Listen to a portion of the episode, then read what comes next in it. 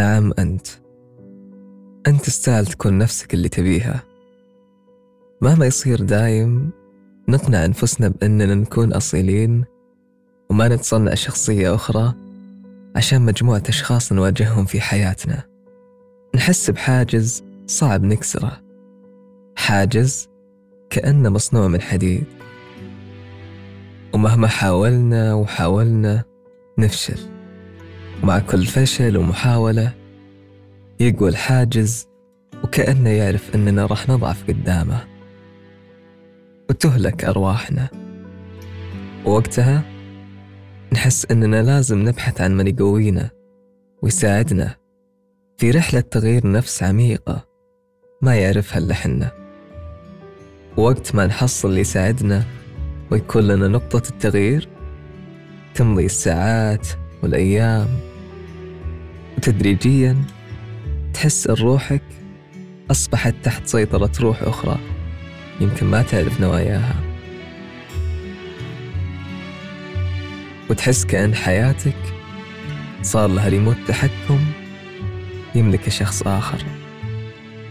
هنا نصل إلى نقطة اليأس وفقدان الأمل الزائف، ونبدأ نقنع أنفسنا بأشياء ما لها صحة من الأساس ونيأس.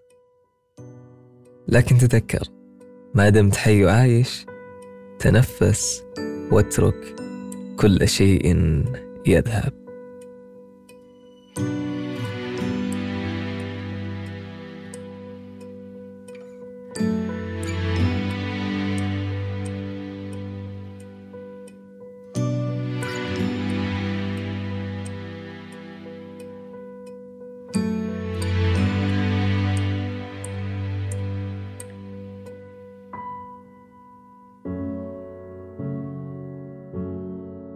رضا الناس غاية لا تدرك، جملة سمعناها كثير وعشناها بالواقع كثير وشفناها بعيوننا وحسينا فيها، لأن فعلا مهما سوينا وفعلنا ما رح نكسب رضا الناس كلهم.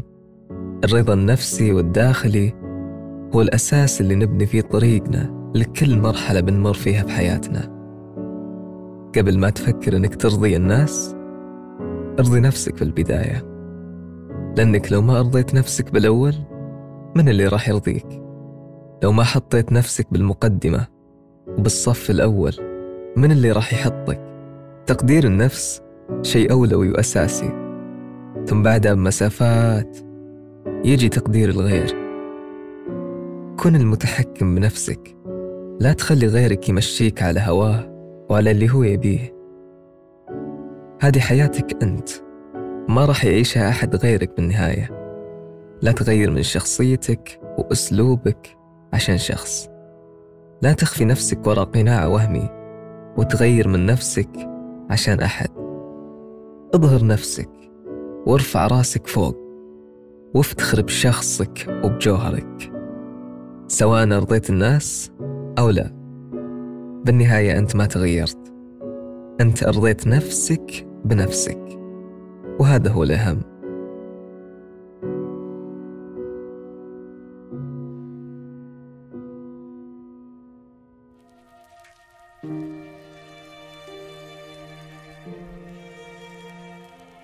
غالباً ندور عن اللي يسعدنا ويرفع عننا ويخفف الثقل والهم اللي داخلنا. ندور عن أبسط شيء يسعدنا ويرسم الابتسامة على وجهنا عند غيرنا. ما فكرنا لو شوي إننا نقدر نخلق سعادتنا بأنفسنا ولو بشيء بسيط؟ ما يمنع إذا كان عندنا شخص يلمنا وياخذنا بعيد عن عالمنا، شخص يشيلنا بكفة ويشيل الدنيا بكفة ثانية. لكن لو بنسأل، هل راح يضل هذا الشخص معنا إلى الأبد؟ هل راح يتغير علينا؟ هل بيكون نفس الشخص اللي نعرفه؟ من الآخر، هل بيكون عليه ضمان لمدى الحياة؟ أكيد لا. بالنهاية الكل بيروح، ما راح يظل معك أحد إلا شخص واحد اللي هو أنت. لا تعتمد على أحد بشكل نهائي مهما كان الشخص. لا تدور على اللي يسعدك، كن أنت الشخص اللي يسعدك.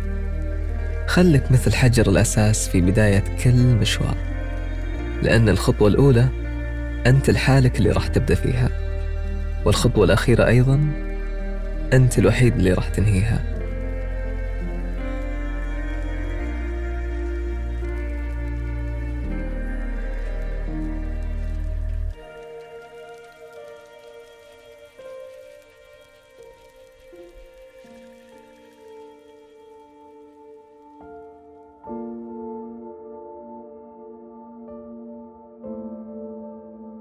في المذكرة الماضية قلنا جملة كان مختصرها إننا نكون متوازنين في عطائنا مع الشخص اللي قدامنا، باختصار آخر إننا نعطي بمثل ما نعطى، لأننا لو أسرفنا في مشاعرنا راح تنقلب مشاعرنا ضدنا. أعجبت في شخص، انجذبت لشخص، حتى لو حبيت شخص، لا تغامر بحاسيسك ومشاعرك تجاهه بشكل سريع. لو تسألون وش علاقتها بموضوع مذكرة اليوم، بقول لكم علاقتها قوية، لأن الإسراف بالمشاعر تجاه الشخص اللي قدامنا ما راح يضر أحد كثر ما بيضرنا حنا، عشان لو حصل ما لم يكن بالحسبان من الشخص اللي قدامنا ما نحس بشعور سيء تجاهنا ونقول يا ليتنا ما قلنا لك كذا أو كذا، يا ليتنا ما أفصحنا عن شعورنا، يا ليتنا لو سكتنا، ويا ليتنا ويا ليتنا. إنك تعيش الحياة معلق نفسك بشخص ثاني، شعور يحسسك بالنقص، ونتيجة هذا النقص ضعف مننا، وسببه إسرافنا الزائد بمشاعرنا وحاسيسنا تجاه شخص.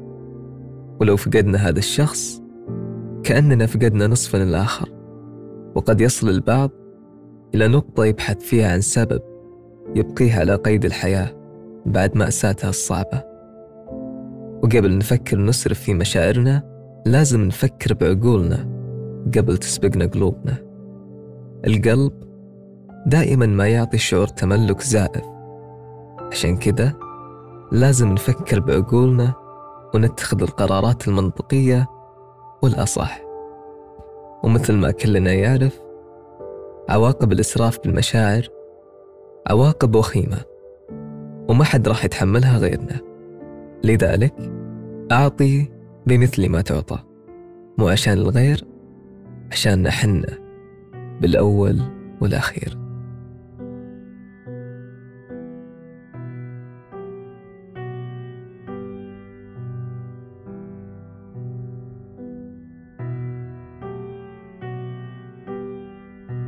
شخصية الإنسان تبقى نفس الشخصية مهما حصل، وحتى لو تغيرت تتغير لفترة محدودة ثم بعدها بترجع مثل ما كانت بالأول.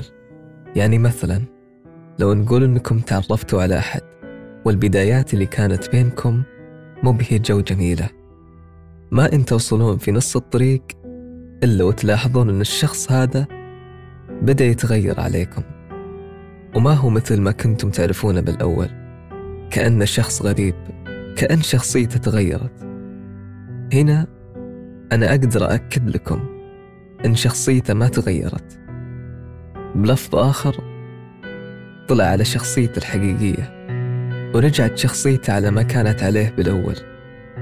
أما بالنسبة للبدايات اللي كانت بينكم هي الفترة المحدودة اللي تكلمت عنها قبل شوي، الشخص هذا بين قوسين حاول يغير شخصيته عشان يكسب اللي قدامه، وهذا أكبر خطأ يقع فيه البعض. مهما سويت وفعلت، القناع اللي لبسته وغطيت فيه وجهك مرده راح يطيح ويفضح الوجه الحقيقي اللي كان يخفيه. لذلك كن أنت، لا تحاول تغير من نفسك وأسلوبك وشخصيتك عشان أحد. كن أنت، افتخر بالماهية اللي أنت عليها. إذا في شخص ما تقبلك على حقيقتك، في أشخاص كثير راح يتقبلونك، وما تقبلوك إلا لأنك كنت ببساطة أنت.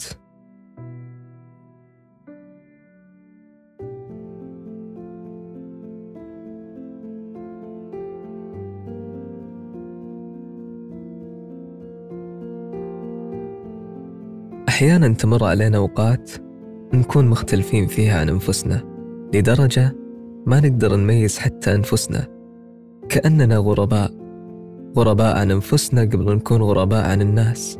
وقتها تصرفاتنا، كلامنا، أفعالنا تطلع مننا من دون ما نحس، لأننا تائهين في أعماقنا، بعيدين عن واقعنا. والمصيبة أن نكون بعيدين عن أنفسنا. ما رح أقول بكل بساطة سوي كذا أو كذا، لا، كلنا نعرف أن مو شيء بسيط علينا نكون غريبين عن الناس. أجل كيف لو كنا غرباء عن أنفسنا؟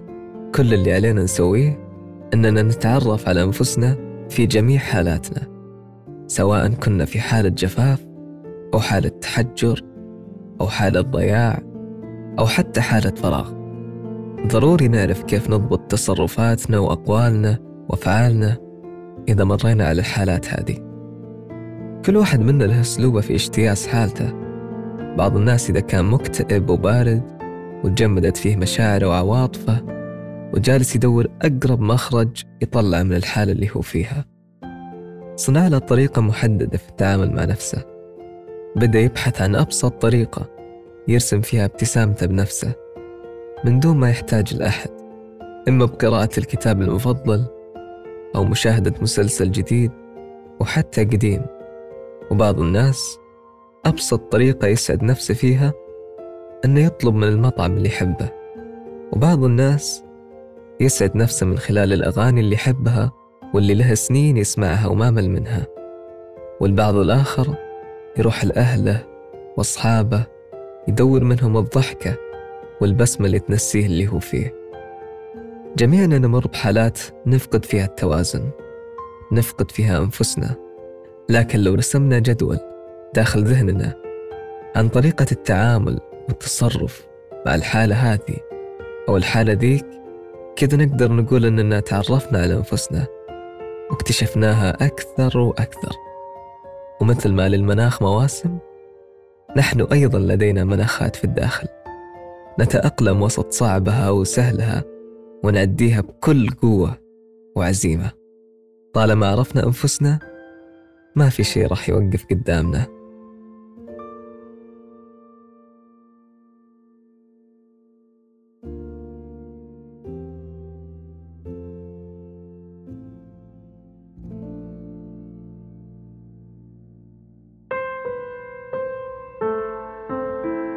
في ناس إذا طلعوا من حياتك وتوقفت عن مصاحبتهم، مباشرة بتسترجع هالة النور اللي حولك، وروحك بتحس أنها بدت تنور وملامحك تنور، وممكن حتى ترجع ثقتك بنفسك وأنت ما انتبهت لرجوعها، وكأنهم قتلوها بوجودهم حولك.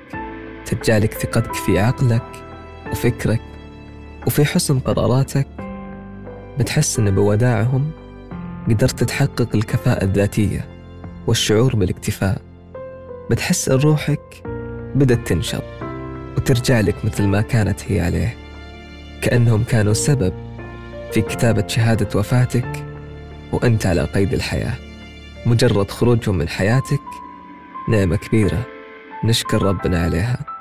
بعدها راح تسترجع ثباتك، طيبتك، روحك المرحة وطاقتك لو أمكن، كأنهم كانوا عايشين فقط عشان يستنزفون طاقتك الإيجابية ويشحنون لك طاقاتهم السلبية. وعشان ترجع أحسن مثل أول، أولاً تخلص من الانزعاج المتشكل على شكل أشخاص. اخفي وجود كل من حاول يفكر يؤذيك أو يستنزف طاقتك أو يشيل حركة حماسك. عط نفسك شوية اهتمام لو كنت مهملها، منحها الحب والاهتمام اللي كان بيروح على ناس ما تقدر انفعالاتك الإيجابية والقلبية. ما حد بيحزن لحزنك ولا يبكي لبكاك. ابسط نفسك باللي تقدر عليه. السنين اللي راحت من عمرك ما راح ترجع لك ثاني. اعرف قيمة نفسك ولا تسمح أبدا لمن يقلل من شأنها. ودائما كافئ نفسك بحسن استيعابها وفهمها، مو بطلعة حلوة ولا بأكلتك المفضلة. كافئها بحسن اختيارك للناس واللي فعلا يستاهلونها. كافئها بالشخص اللي يستاهل يوم من الأيام تقول له أنت نفسي.